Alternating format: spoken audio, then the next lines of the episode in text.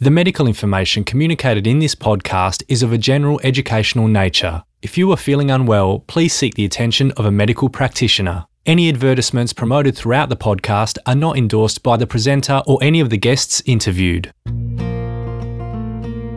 Hi there, welcome to MediTalk, a medical podcast talking all things medical in a way that you can understand. You're with Danae. Ovarian cancer is the seventh most commonly diagnosed cancer in women worldwide. In 2019, approximately 1,600 Australian women are expected to be diagnosed with ovarian cancer, and each day in Australia, four women are diagnosed with ovarian cancer and three will die from this disease. Education and increasing people's awareness of ovarian cancer will continue to be the best way of reducing our risk from this devastating disease. So please take the time to listen to Kristen's ovarian cancer story to increase your awareness of this disease, which affects so many women around the world, as education empowers and it also saves lives. I was diagnosed with ovarian cancer in September 2009 when I was 47. So I was very busy professional person, with a very full and interesting life. I was working as a psychologist in the public sector and really, really involved in my job, my profession, and mentoring others, uh, providing supervision to others, and helping others grow their careers and that sort of thing. I was really physically active. I had a really big interest in outdoor sports, um, like cross country skiing, kayaking, orienteering, bushwalking, that sort of thing. And um, you know, I was a bit stressed, like a lot of people are, and they live in, in the city and have a have a busy professional life. But on the whole, I was just ticking along, jamming lots of stuff into the day. And uh, I don't have children, which is um, makes my life a little bit simpler.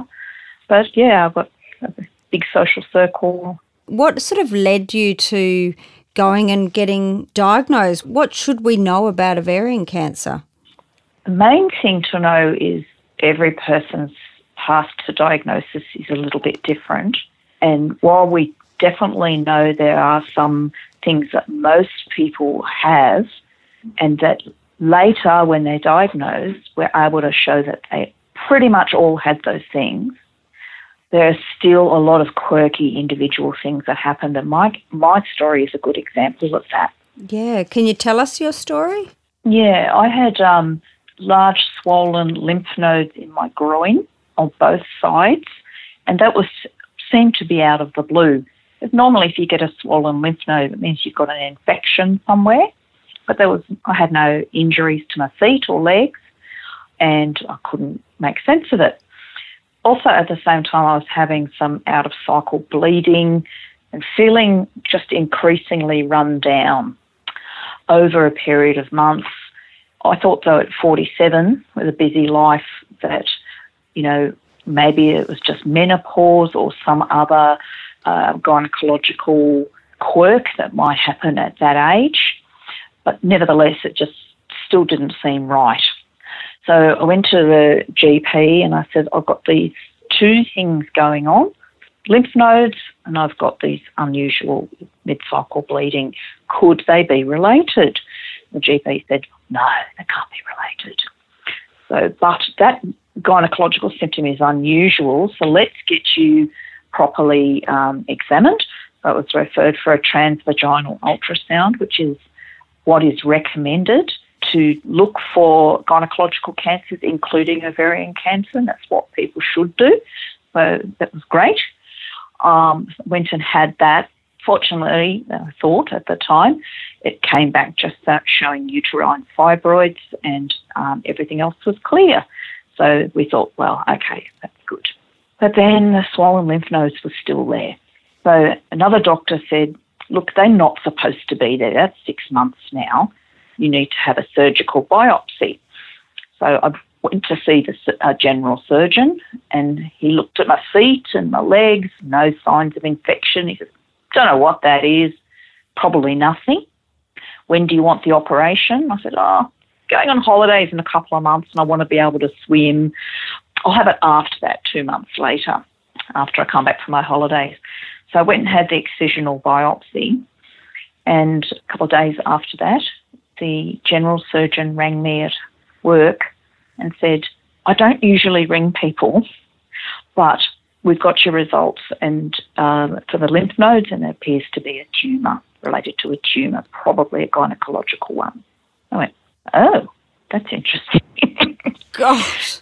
So then it joined that joined the dots. So obviously, it was only a month later that I asked myself the question: Why didn't it show on the transvaginal ultrasound? And do they know or not? I mean, my GP wrote to the um, ultrasonographer or to the doctors that interpreted the ultrasound, and we've gone back and had a look at it all again, and it's just hiding. Really? Gosh. Is that really what they said? I'm not sure if hiding was the technical term he used. Goodness gracious. What are some of the signs and symptoms of ovarian cancer that you might be aware of? There are odd ones like the one I had, and that they have done a study on pathways to diagnosis as part of the a big study, the Australian Ovarian Cancer Study, some, you know, a couple of years ago. And through the lymph nodes was very rare. I've heard of others where some, someone had a bizarre skin reaction on their hands, and apparently that was the pathway to diagnosis. But most people have at least some of or all of the main symptoms. That's increased abdominal size and persistent abdominal bloating, abdominal or pelvic pain, feeling full after eating a small amount, or needing to urinate often or urgently. Now, as anyone can tell by hearing that list, everybody gets that all the time, regularly. Okay, in my gynecological oncologist, who is my surgeon, he tells me he gets that twice a year himself. exactly. So we shouldn't all run out to the doctor every time that we get those uh, signs and symptoms. No, because they could just be um, explained by a benign condition. The message to get out there is are they new or different to, for that person, for that woman? And are they persistent? That's a good way of knowing. Yeah. And Ovarian Cancer Australia suggests a, you write a symptom diary. And that symptom diary, it might turn out that, that it's nothing to do with ovarian cancer. But people who do get diagnosed, when they look back, almost all of them have these symptoms. Even though most people who have these symptoms don't have ovarian cancer.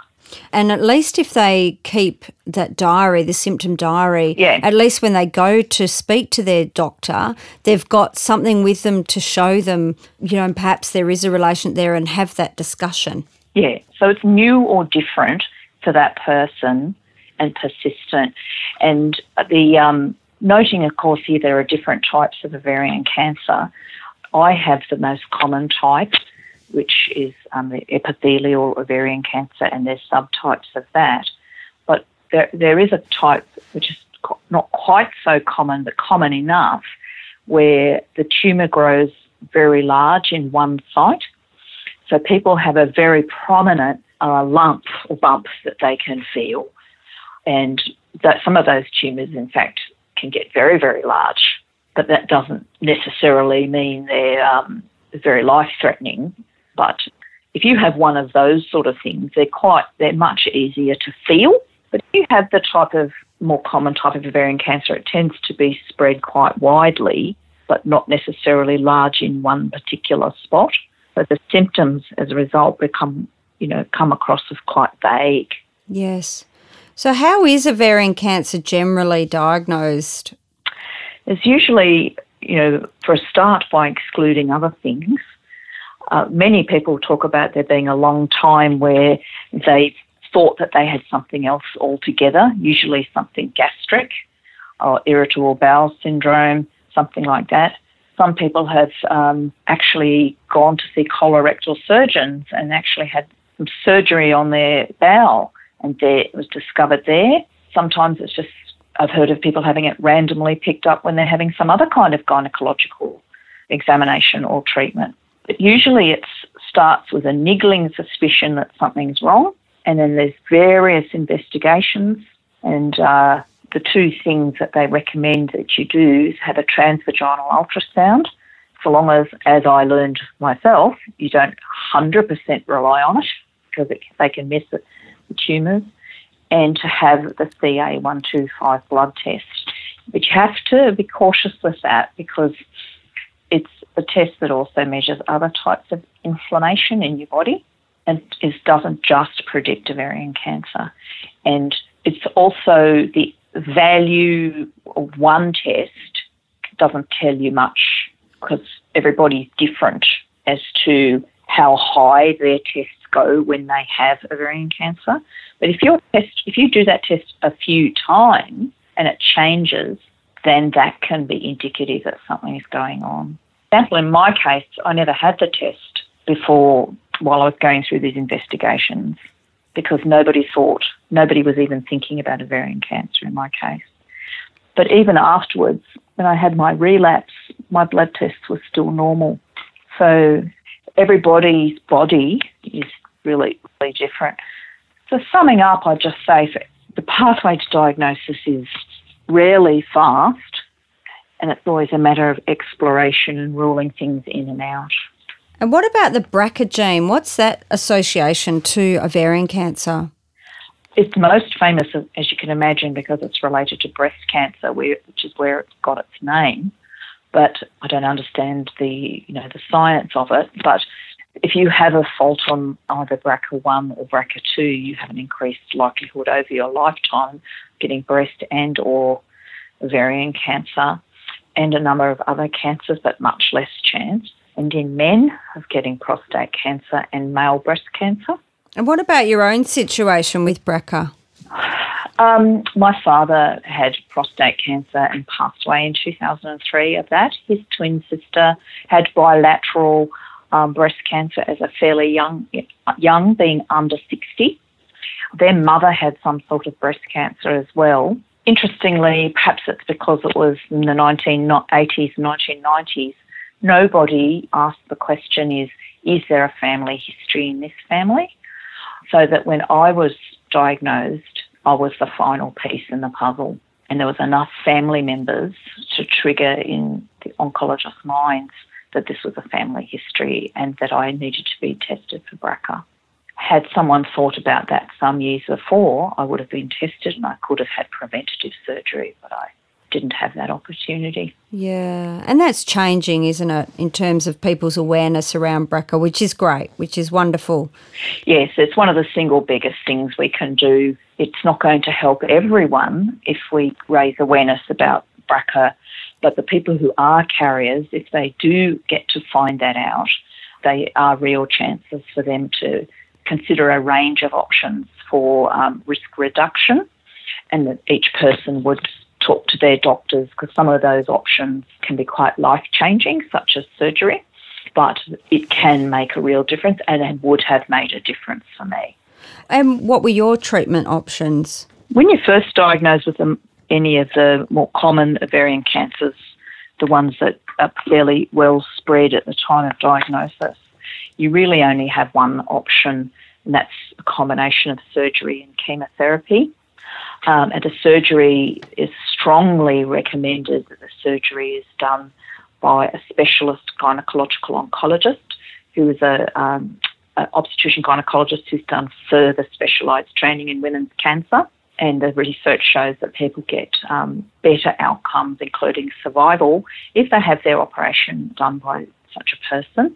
And then at the moment, for the first round, the first bout of chemotherapy that people have, there's basically just a standard one. There's not too many variations available. There are some new combinations and trials of new combinations for first time. But where the treatment really starts to get more individualised is when the woman relapses, when if or when the woman relapses. And that's the importance of having a great team around you, isn't it? You've mentioned that. That's paramount. Yes, yeah. There are specialised teams exist. It's obviously challenging for people in rural and regional areas to get access to the specialist teams, but they, they are in the not so much the more remote country areas, but in the regional cities and regional large regional centres, there are teams that can specialise in this, and the, the, people can always reach out to the big city hospitals as well if they're in the country. That's a very good point. So it's the gynecological oncologists, they are key to being a part of a team. Yes. in some major hospitals, there are specialist gynecological oncology units that only deal in women's cancer, in women's reproductive cancers. And that would be also important because they would stay on top of all what's going on in terms of research and, tri- and current trials. Yes. So even if a person um, is in not immediately close to a large teaching hospital in a city, they could talk to their doctors about, you know, linking into such hospital or getting an opinion from. But if you're in a city, you'll have no problems getting to those specialists, that specialist care. You should take quite a lot of trouble to make sure that you do. No, that's really good um, advice. And what about ovarian cancer myths that we should demystify today? Well, I think it's great that we're talking about awareness of signs and symptoms, I don't think it's really helpful for people to think that they're going to, for most types of ovarian cancer that spread very early in their um, in their growth, picking it up, you're probably not really going to get it so early that it's going to make a huge difference. It'll definitely make a difference. If you can get it a bit earlier, then you have less extensive surgery and there's less tumour for the chemotherapy to work on. But what I would really hate is for women to, if they felt, you know, to let themselves feel guilty or bad, they didn't pick it up earlier because they didn't pay attention to the, signs and symptoms. The signs and symptoms are subtle. And by the time they show in most types of ovarian cancer, the cancer's pretty well spread around the abdominal cavity. So people shouldn't feel bad that, you know, if they didn't go to the doctor, then they caused their own ovarian cancer by not um, picking it up quickly enough.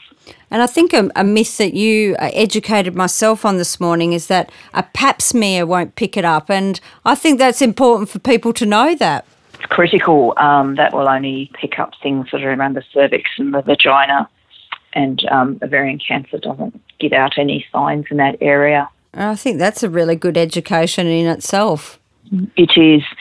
Obviously, one of the, the holy grail of um, ovarian cancer is trying to develop a screening test. There's a lot of work gone into that, and, and it's not from lack of effort. There has not been much of a result there. It's just to do with the, the biology of their ovarian cancer tumours. They're just tricky to detect and you know they at least by getting people to talk about family history that is something that can in the case where family you know family history is a factor that's something that can make a difference but on the whole it's a difficult disease to pick up and what about any message uh, that you feel is important for newly diagnosed ovarian cancer sufferers out there it's a good time if you're newly diagnosed now. While it's it's a disease that hasn't got the most fabulous prognosis, it is a fabulous time in scientific history to be in the ovarian cancer world because of the development of new drugs. And there are some drugs which are having really significant effects. And what are, what are they? Um, the PARP inhibitors. Um, at the moment, uh, some are still in trials. Some are on the PBS for limited subgroups of people, mostly people with the BRCA gene fault. But it's a time in history where a lot of the medical research is about developing these new drugs. So in a few more years' time, there'll be more, even more options available for people. There's no, I can't see there's a cure on the horizon, but I think we've moved to a time where we can anticipate having an improved quality of life for a longer time, drugs that you can live with and live on, and you know a sense of hope that um, you know medicine's looking out for us. And let's not forget that some significant subgroup of women that are newly diagnosed, even with advanced ovarian cancer, may only ever just have that single episode. We don't know who those people are going to be, but there's always that hope that you just have to deal with it once and then you go on to live a long and healthy life. It is the case that the majority will experience a relapse, but the way things are now, we can have a bit more optimism about living a good life while living with the illness. And I think that's a great way to end in terms of it sounds like ovarian cancer, they're spending money in this country and probably worldwide, I hope. It's a, a more optimistic time in terms of treatment moving forward with ovarian cancer so we can live a, if we are diagnosed with ovarian cancer, a more quality of life. Yes. And I can stand as a, an example of I'm a, one of a small group of people who've had a spectacularly good response to one of these new treatments. So that I'm now um, into well into my fifth year of my second remission with no sign of a relapse on the horizon. My life has changed and I can't do all the things I used to do. So I've had to retire from work and change all my hobbies and interests. But yeah, cheated the statistics, and some of us are going to keep doing that. And you're living here today, talking on this podcast and, and spreading the word, which is wonderful. So yes. I appreciate so much for your time today. Yes, thank you. Thank you very much. If you are concerned about ovarian cancer, reach out and speak with your doctor. And please share this podcast interview with the women in your life your mum, your daughter, your sister, your aunt, your girlfriends, your neighbour, or your work colleagues. Visit ovariancancer.net.au for some excellent resources and quality information about ovarian cancer. And remember, February is Ovarian Cancer Awareness Month in Australia, so consider donating or hosting an ovarian cancer teal event to support the women and their families living with ovarian cancer. You've been listening to MediTalk, a podcast talking all things medical in a way that you can understand. You can follow MediTalk podcast on Instagram and Facebook. If you haven't yet, please take a minute to subscribe, rate, and review this podcast via iTunes or your podcasting app. If you have any health topics you would like to hear discussed, please email them to danae at meditalk.com.au. Thanks for listening.